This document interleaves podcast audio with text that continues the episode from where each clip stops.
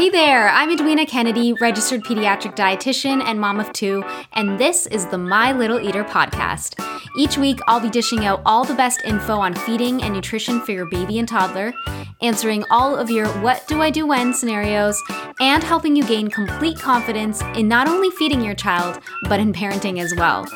Every episode is filled with actionable and proven feeding strategies delivered by a mama and a feeding expert who's been there and done that. I hold your hand and I take you step by step through all stages of feeding while showing you how to implement what I teach you so that you can raise a happy and healthy little eater of your own. Let's do this.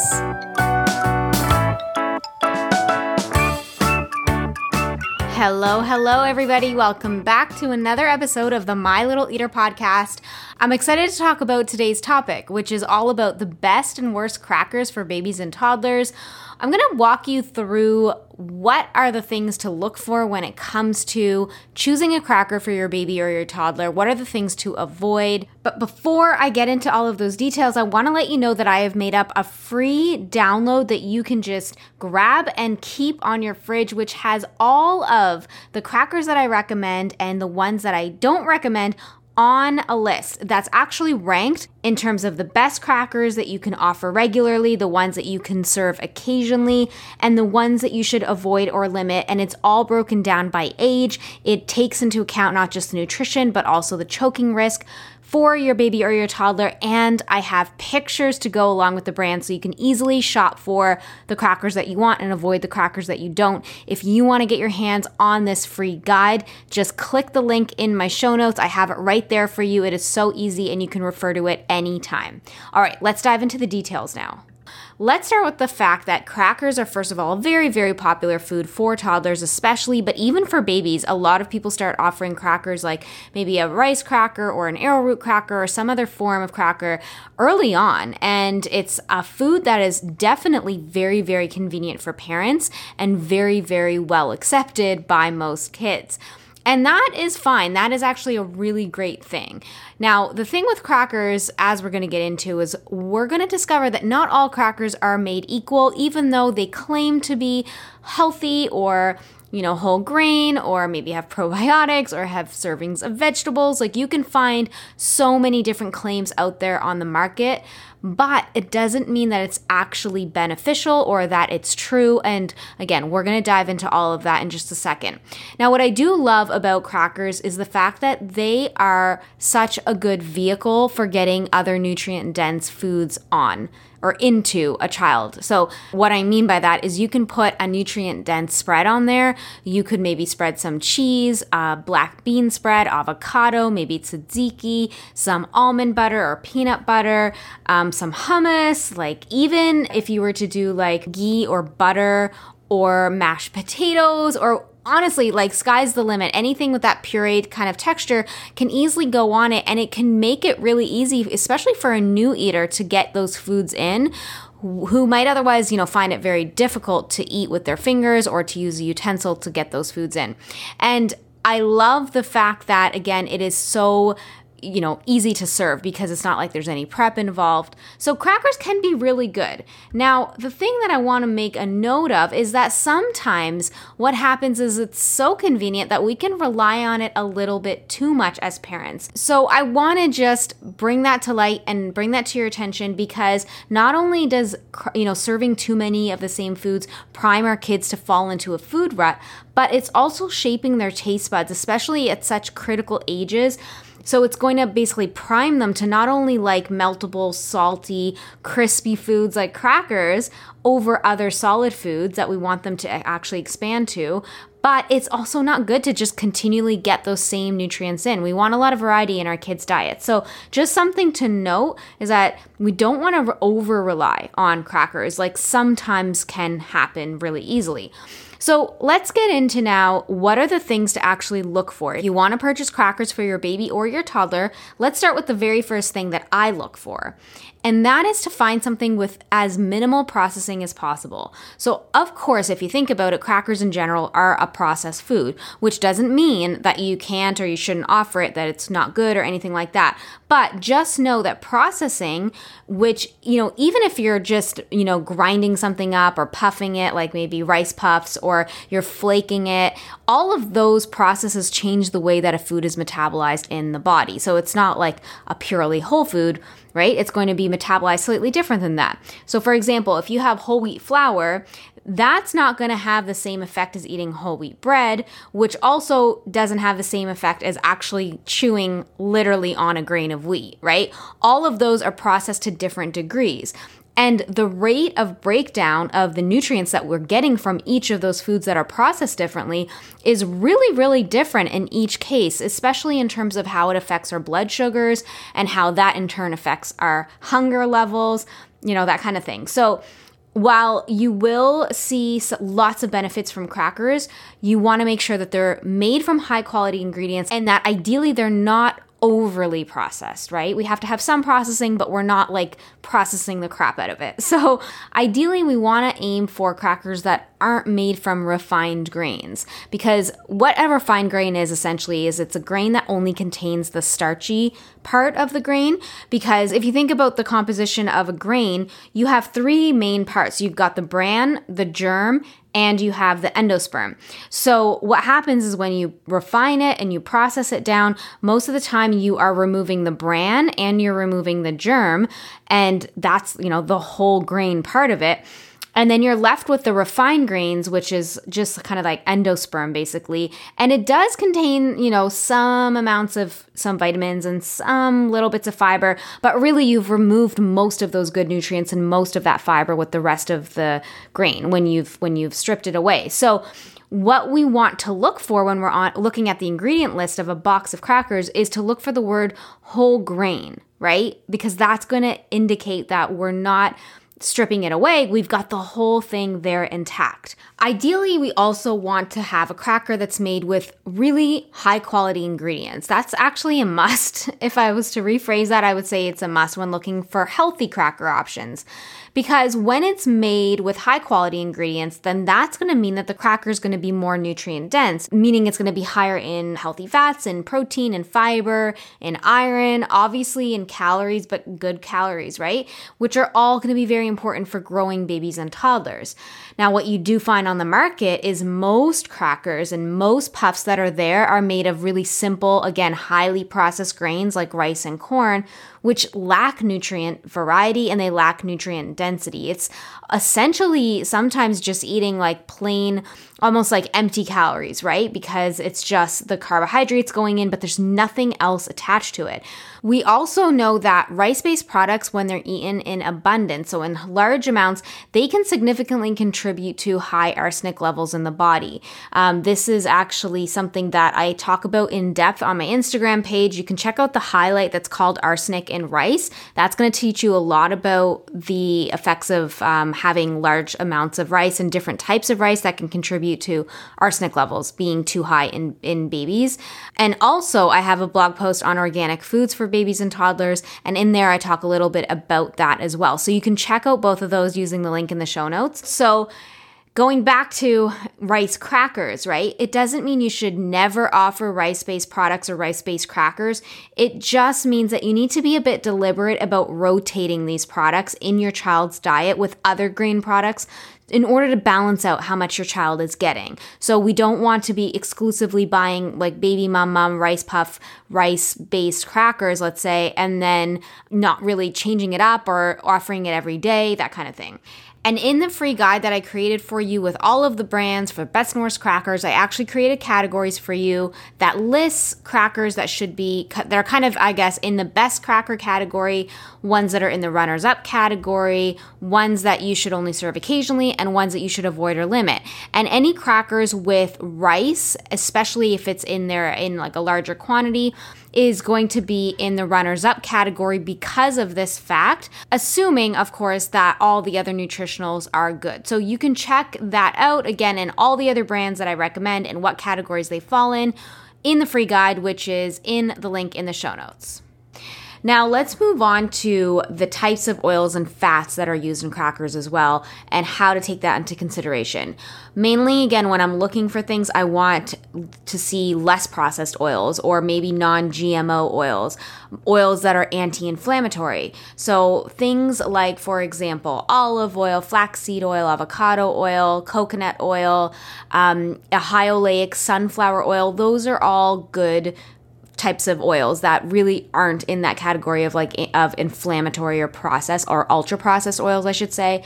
But then other ones like corn oil or canola oil vegetable oils those are definitely more processed. Or like soy based oil which would be like a genetically modified oil. Those ones would definitely dock off points in terms of how I rank them in nutritional uh, quality and then to add to all of this, the fewer ingredients in the cracker, the better, because that's gonna leave less room for things that you want to avoid for your baby or toddler, like any added sodium or sugar, artificial sweeteners, any colorings, or preservatives.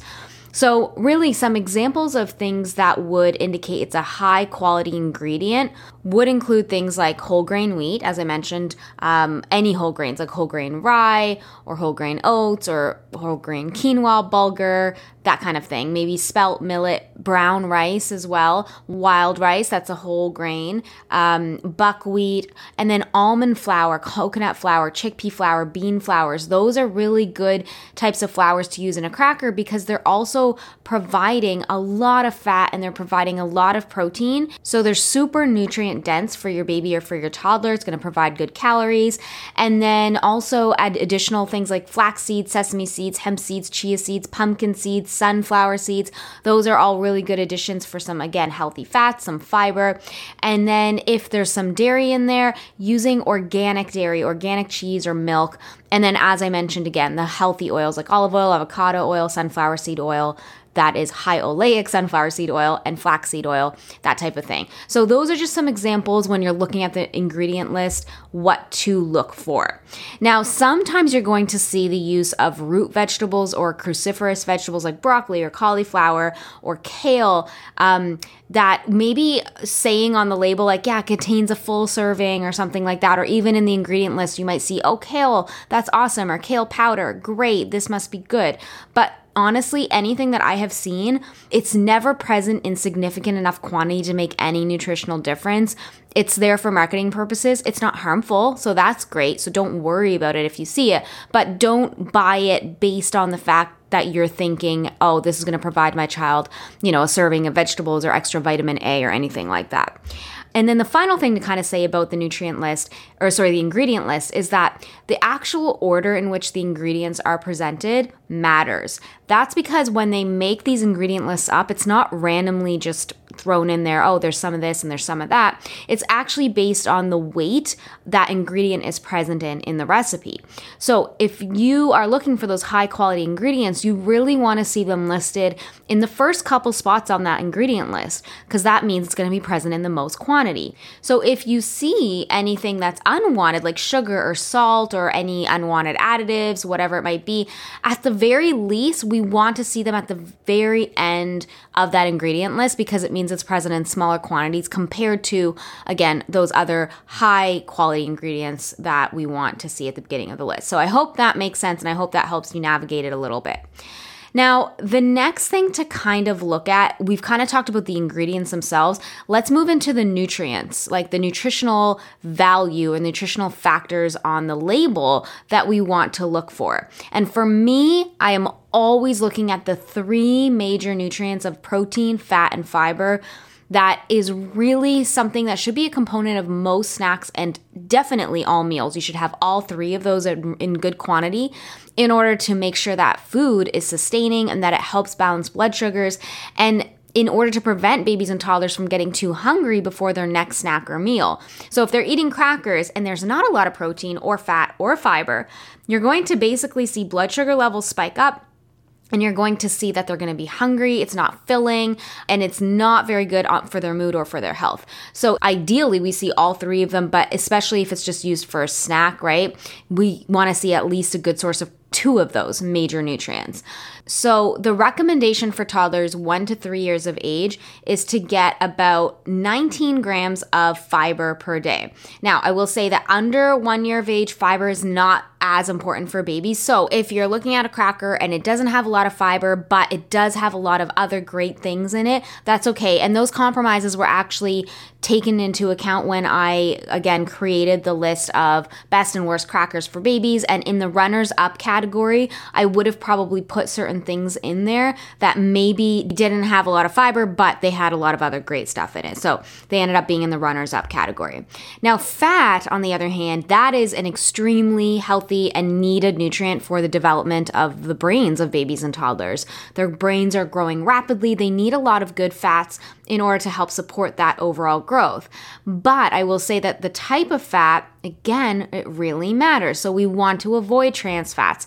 We want to aim for mono and polyunsaturated fats. By the way, those are mostly found in plant based type products, plant based fats.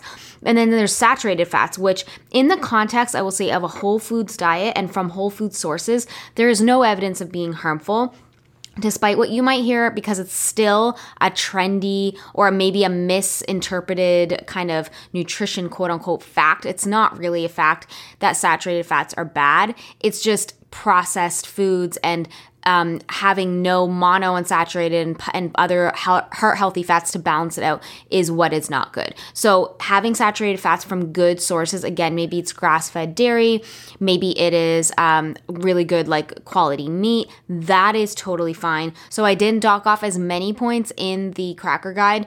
Um, if there was a little bit of saturated fat. But I will say that I don't even think many of them had any or much fat at all from saturated sources, probably because companies know this and they're trying to reduce that on the nutrient label so that people will still buy their stuff. Okay, the next thing again to look for when I was talking about unwanted ingredients, I mentioned no sugar, no sodium, or at least no added versions of this because we're to have some natural sources of sugar through carbohydrates in general, but we don't want to be adding anything extra that's unneeded, right? So, really, the recommendation is actually for all kids under the age of two that we totally avoid added sugar, although that's not always the most realistic thing, but it's definitely the goal. And then sodium is required, of course, in the body, so we need it, but we just don't want it in excessive amounts, especially when it's coming from processed foods. So it's best to leave as little room for added salt and highly processed snacks as possible, and to keep it more just for the addition of flavor in home cooked meals. So you can use a little bit of salt when you're making meals for your child or for yourself, but um, getting it from processed food, it just adds up so, so quickly. So that's why we really look for low sodium crackers at the end of the day. But that all being said, I totally understand that, you know, accessibility, affordability, and really just staying sane are also very important factors when you're considering what to feed your kids, right? So when I'm talking about all these like ideals for a cracker, just know that there isn't necessarily one perfect, you know, cracker out there and really it's okay if you, you know, break the the rules, if you will, here and there, or in times of survival or when sanity is just needed, it's okay to give your child some crackers that aren't necessarily in that, you know, best cracker category or even in the runners up category. Even if you're serving them, you know, when needed, the crackers that are on the avoid or limit category in my free guide, well, guess what? It's you're the parent and you've got to do what you've got to do at times. So don't feel bad. This is just for educational purposes and to strive for um, a specific thing if possible. Now, the last thing I want to touch on when it comes to considering the best crackers for your baby and toddler, you really have to look at choking risk because it is a very hard thing to determine and to say across the board whether crackers are a choking hazard or not. It really depends on the texture of the cracker and it depends on the level of chewing ability that your child has. Now, I will say in my free cracker brand guide, I have listed things out in terms of um, age and safety of a cracker for that age group. So I've divided it up from 6 to 12 months of age, 12 to 18 months of age, 18 months to four years of age, and then four years of age and up. So again, it's taking into account the texture of the cracker and the relative choking hazard for the majority of children. That's not to say that if your, you know, 18 month old is eating something that's on the cracker list for the four year old and up, then you're doing something horribly wrong. You have to take into account, obviously, your child's individual ability, your level of comfort, all that stuff. But this is my recommendation based on what I can recommend for the majority of kids. Now, really, we want to make sure it's not too dry. At the end of the day, it's the biggest thing is you want to keep it moist as possible and you don't want it to crumble into really rigid, again, dry, sharp pieces until they have really good chewing skills that they can really work through that in a safe way. Now, I will say if you're worried, if you're concerned, um, even if something is on that list for a specific age group and you're still worried, don't risk it. You can always take that cracker and soften it up in a little bit of water or milk, just kind of let it soak in a bowl for even just like 30 seconds, maybe depending on the cracker, up to a minute. Like I know Triscuit crackers, for example, it's a very healthy cracker, but it's really, really dry. It breaks into sharp, dry pieces. So I love to soak that in a little bit of milk or water again before serving it. And it will still hold its shape because it's a thick cracker, but it will at least be easier for your child to eat and it won't be as much of a choking hazard that way. So check out the guide. Basically, at the end of the day, I'm giving you kind of my background um, criteria and how I went about choosing what is on this guide in these different categories. But at the end of the day, download the guide. Again, the link is in the show notes, and that is going to show you exactly what brands fall into all of these categories that I'm talking about today. And then you can just go purchase based on that. So I hope that helps. And I would love to get your feedback. And if you did find this episode helpful, would you share it with a parent and would you leave me a review? That would mean the world to me. And honestly, it helps so many other parents just to be able to know about this podcast, to get this podcast out there. And all it takes is about 30 seconds. If you don't mind, just leave me a quick, even one liner, and hopefully a five star review. And you'd be helping me so much. So thank you in advance. And I hope you have a wonderful week. And I'll talk to you soon. Bye.